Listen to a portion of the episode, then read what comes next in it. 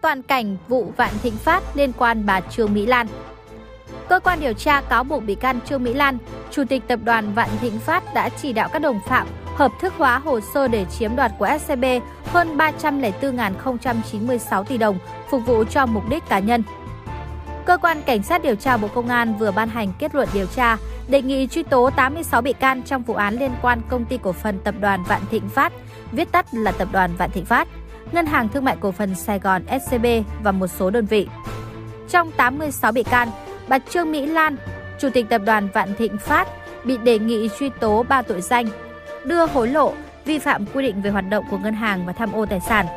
Trong nhóm cán bộ của Ngân hàng Nhà nước, bị can Đỗ Thị Nhàn, cựu Cục trưởng Cục Thanh tra, Giám sát Ngân hàng 2, Ngân hàng Nhà nước, bị đề nghị truy tố về tội nhận hối lộ. Bị can Nguyễn Văn Hưng, cựu Phó Tránh Thanh tra phụ trách cơ quan thanh tra, Giám sát Ngân hàng Nhà nước, bị đề nghị tội lợi dụng chức vụ khi thi hành công vụ. Bị can Nguyễn Cao Trí, Chủ tịch công ty Văn Lang và công ty Capella, bị đề nghị truy tố tội lạm dụng tín nhiệm chiếm đoạt tài sản. Các bị can khác bị cáo buộc các tội danh tham ô tài sản, vi phạm quy định về hoạt động của ngân hàng, nhận hối lộ, lợi dụng chức vụ quyền hạn trong khi thi hành công vụ, thiếu trách nhiệm, gây hậu quả nghiêm trọng. Đáng chú ý, 7 bị can là cựu lãnh đạo SCB vẫn đang bị Bộ Công an truy nã. Theo kết luận, trong quá trình hoạt động, tập đoàn Vạn Thịnh Phát đã xây dựng hệ sinh thái Vạn Thịnh Phát với hơn 1.000 doanh nghiệp,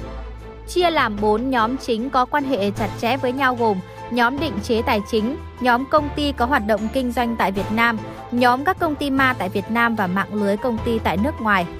Trong nhóm định chế tài chính, SCB có vai trò đặc biệt quan trọng, được bị can Trương Mỹ Lan sử dụng như một công cụ tài chính để cấp vốn cho các công ty trong hệ sinh thái. Mọi hoạt động của ngân hàng này đều cơ bản phục vụ hoạt động của nữ chủ tịch tập đoàn. Với chủ trương lợi dụng hoạt động của ngân hàng trong việc huy động nguồn vốn, đáp ứng nhu cầu kinh doanh của hệ sinh thái Vạn Thịnh Phát, bị can Trương Mỹ Lan đã thâu tóm 3 ngân hàng tư nhân bằng việc mua, sở hữu phần lớn số lượng cổ phần rồi thao túng. Từ tháng 12 năm 2011, bằng hình thức nhờ người đứng tên sở hữu cổ phần, bà Lan nắm giữ hơn 81% cổ phần của Ngân hàng Thương mại Cổ phần Sài Gòn, hơn 98% cổ phần của Ngân hàng Thương mại Cổ phần Việt Nam Tín Nghĩa và hơn 80% cổ phần của Ngân hàng Thương mại Cổ phần Đệ Nhất. Sau khi ba ngân hàng trên hợp nhất thành SCB, bị can Trương Mỹ Lan tiếp tục nhờ người đứng tên hơn 85% cổ phần của ngân hàng này. Cũng với thủ đoạn nhờ người đứng tên, nữ doanh nhân đã mua cổ phần và tăng tỷ lệ sở hữu cổ phần tại đây lên hơn 91% vào ngày 1 tháng 1 năm 2018. Bằng cách nắm quyền chi phối, bị can Lan đã đưa người của mình hoặc sử dụng các cá nhân tin tưởng, thân tín đều là những người có trình độ, hoạt động lâu năm trong lĩnh vực tài chính ngân hàng và các vị trí chủ chốt của SCB. Những người này đều nghe theo chỉ đạo của bà Lan và được trả lương cao từ 200 đến 500 triệu đồng một tháng. Về hoạt động của SCB, đáng chú ý, ngân hàng này được sử dụng như một công cụ tài chính để huy động tiền gửi của người dân và các tổ chức. Tuy nhiên, trong hoạt động cho vay, SCB lại chủ yếu phục vụ mục đích cá nhân của Trương Mỹ Lan. Kết quả điều tra xác định từ ngày 1 tháng 1 năm 2012 đến ngày 7 tháng 10 năm 2022, SCB đã cho vay, giải ngân cho 1.366 khách hàng, trong đó có 2.500 khoản vay liên quan trách nhiệm của Trương Mỹ Lan và đồng phạm với tổng số tiền 1 triệu 066.608 tỷ đồng. Đến ngày 17 tháng 10 năm 2022, các khoản vay tại SCB còn dư nợ hơn 677.286 tỷ đồng, đều thuộc nhóm không có khả năng thu hồi. Riêng dư nợ gốc các khoản vay của bị can Trương Mỹ Lan chiếm 93% tổng dư nợ gốc của hơn 23% khoản vay còn dư nợ tại SCB hành vi phạm tội của bà Trương Mỹ Lan tại SCB. Theo kết luận, sau khi thâu tóm SCB, bị can Trương Mỹ Lan đã thông qua các cá nhân thân tín giữ vai trò chủ chốt tại đây và tại tập đoàn Vạn Thịnh Phát để rút tiền của ngân hàng dưới hình thức giải ngân cho các hồ sơ vay được lập khống. Thậm chí có nhiều khoản vay rút tiền trước, hoàn thiện hồ sơ sau. Mỗi khoản tiền rút ra sẽ được giao cho từng nhóm để dựng công ty ma, vẽ ra phương án đầu tư tại các dự án giao cho các bộ phận tính toán tài sản bảo đảm cho phù hợp. Kết luận điều tra cho thấy SCB đã huy động tiền gửi từ 50 chi nhánh nhưng chỉ tập trung giải ngân đối với nhóm Trương Mỹ Lan tại ba đơn vị hội sở, 3 chi nhánh lớn, 6 chi nhánh nhỏ lẻ. Các hồ sơ cho vay, giải ngân của nhóm này tại các đơn vị chi nhánh trên đều có ký hiệu theo dõi riêng như HSTT, phương án dự án để nhân viên ngân hàng nhìn vào đều hiểu là cho vay các công ty trong hệ sinh thái. Cơ quan điều tra Bộ Công an chỉ rõ thủ đoạn được nhóm Trương Mỹ Lan sử dụng để vay tiền SCB gồm tạo lập khách hàng vay vốn khống, thuê hoặc nhờ người đứng tên tài sản, tạo lập hồ sơ vay khống, đưa ra tài sản bảo đảm được định giá, giá trị để tạo hồ sơ đúng quy định nhằm che giấu, đối phó với các cơ quan thanh tra, kiểm tra, thực chất là để rút ruột ngân hàng. Hầu hết các khoản vay của Trương Mỹ Lan, tập đoàn Vạn Thịnh Phát được giải ngân trước và hợp thức hóa sau. Theo quy trình thông thường, ngân hàng chỉ giải ngân khi đã hoàn thiện thủ tục pháp lý về thế chấp tài sản bảo đảm. Nhưng thực tế 1.284 khoản vay của bị can Lan còn dư nợ chưa có thủ tục thế chấp khi giải ngân. Số còn lại có tài sản bảo đảm, chủ yếu là cổ phần, quyền tài sản. Kết quả xác minh hồ sơ vay vốn 1.284 khoản vay nói trên tại SCB cho thấy có 201 khoản vay, hồ sơ vay vốn không có phê duyệt của cấp có thẩm quyền. Các khoản vay này giải ngân hơn 10.000 tỷ, đến nay tổng dư nợ là 11.600 tỷ. Nhóm của Trương Mỹ Lan còn tạo lập, sử dụng khách hàng vay vốn khống, thuê người đứng tên tài sản bảo đảm để vay 1.200 khoản tại SCB. Nhóm bà Lan cũng thành lập hàng ngàn pháp nhân, thuê hàng ngàn cá nhân làm đại diện pháp luật, đứng tên cổ đông, đứng tên ký hồ sơ vay vốn, đứng tên tài sản bảo đảm để hợp thức việc rút tiền. Sở dĩ kho pháp nhân này ngày càng càng phình to vì phải thành lập nhiều pháp nhân, dựng nhiều cá nhân mới để đứng tên khoản vay thì khi kiểm tra sẽ không có dư nợ tín dụng lớn, kết luận nêu.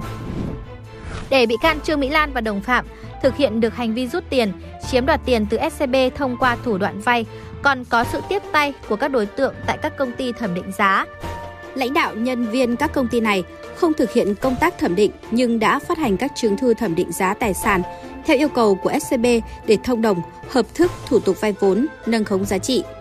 Cơ quan điều tra xác định từ ngày 9 tháng 2 năm 2018 đến ngày 7 tháng 10 năm 2022, Trương Mỹ Lan đã chỉ đạo lập khống 916 hồ sơ vay vốn rồi rút tiền, chiếm đoạt của SCB 415.666 tỷ đồng. Đến nay không trả được, do có khoản vay được bảo đảm hơn 111.570 tỷ đồng, nên cơ quan điều tra xác định Trương Mỹ Lan và đồng phạm đã chiếm đoạt của SCB hơn 304.096 tỷ đồng. Ngoài ra, hành vi tham ô tài sản của Trương Mỹ Lan còn gây thiệt hại hơn 129.372 tỷ đồng là số tiền lãi phát sinh từ số tiền gốc chiếm đoạt nêu trên.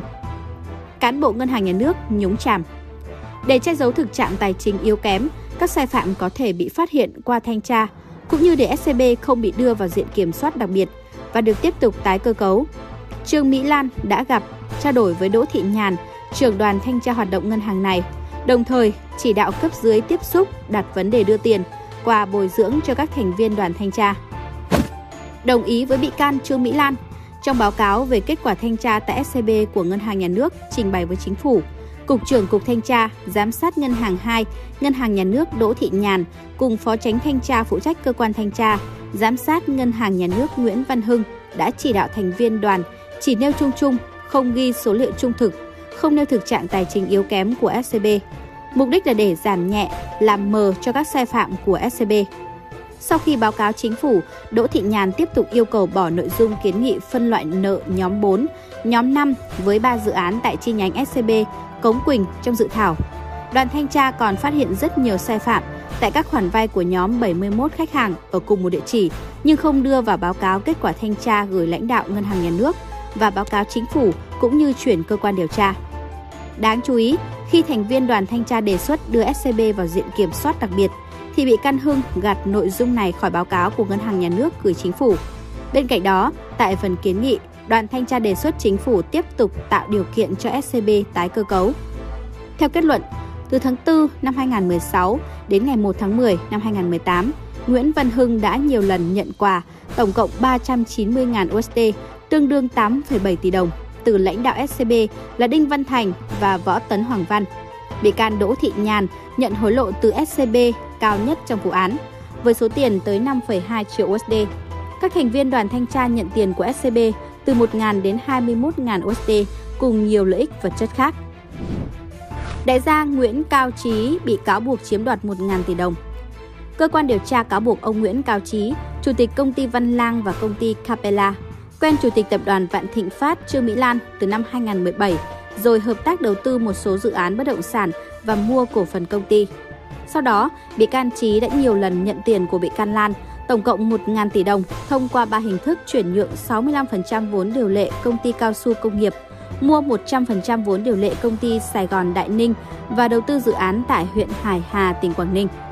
Cơ quan điều tra xác định cả ba khoản tiền đầu tư trên đều không có giấy tờ, biên nhận, nên tháng 1 năm 2021, Chí gặp bà Trương Mỹ Lan thống nhất cầm 1.000 tỷ đồng của nữ chủ tịch tập đoàn Vạn Thịnh Phát.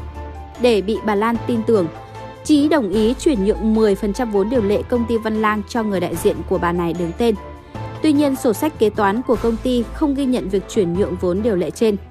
Tháng 10 năm 2022, sau khi bị can Trương Mỹ Lan bị bắt giam, Nguyễn Cao Trí chỉ đạo trợ lý soạn thảo các văn bản điều chỉnh giá và thanh lý toàn bộ hợp đồng chuyển nhượng đã ký trước đó. Mục đích của Trí là nhằm xóa bỏ quyền sở hữu tại công ty Văn Lang của bà Lan để chiếm đoạt tiền. Ban đầu, tại cơ quan điều tra, bị can Trí khẳng định không nhận khoản tiền nào và còn có nhiều đơn gửi đi các nơi cho rằng bị bà Lan bôi nhọ danh dự. Tuy nhiên sau đó ông này đã thừa nhận hành vi và đã nộp 640 tỷ đồng để khắc phục hậu quả. Hành vi phạm tội xảo quyệt, tinh vi có kịch bản. Cơ quan điều tra đánh giá bị can Trương Mỹ Lan đã chi phối, lũng đoạn và chỉ đạo hoàn toàn hoạt động của SCB, có vai trò là người tổ chức, chủ mưu, cầm đầu để thực hiện hành vi tham ô tài sản với số tiền đặc biệt lớn. Hành vi phạm tội của nữ chủ tịch Vạn Thịnh Phát và đồng phạm được thực hiện với lỗi cố ý trực tiếp, có dự mưu từ trước, được chuẩn bị, tổ chức thực hiện hết sức công phu, tỉ mỉ và có kịch bản. Đây là tổ chức tội phạm có quy mô rất lớn, hoạt động hết sức manh động nhưng cũng rất tinh vi, xảo quyệt. Hậu quả mà tổ chức tội phạm này gây ra là đặc biệt lớn về kinh tế, ảnh hưởng không nhỏ đến hoạt động của ngành ngân hàng, uy tín của nhà nước trong quản lý kinh tế, kết luận nêu. Từ cà phê ép, độc đáo TV tổng hợp và đưa tin. Tạo ngay clip intro quảng cáo ngắn ấn tượng để phục vụ cho quảng cáo YouTube, Google Ads, Facebook Ads. Sử dụng để trang trí cover Facebook, website,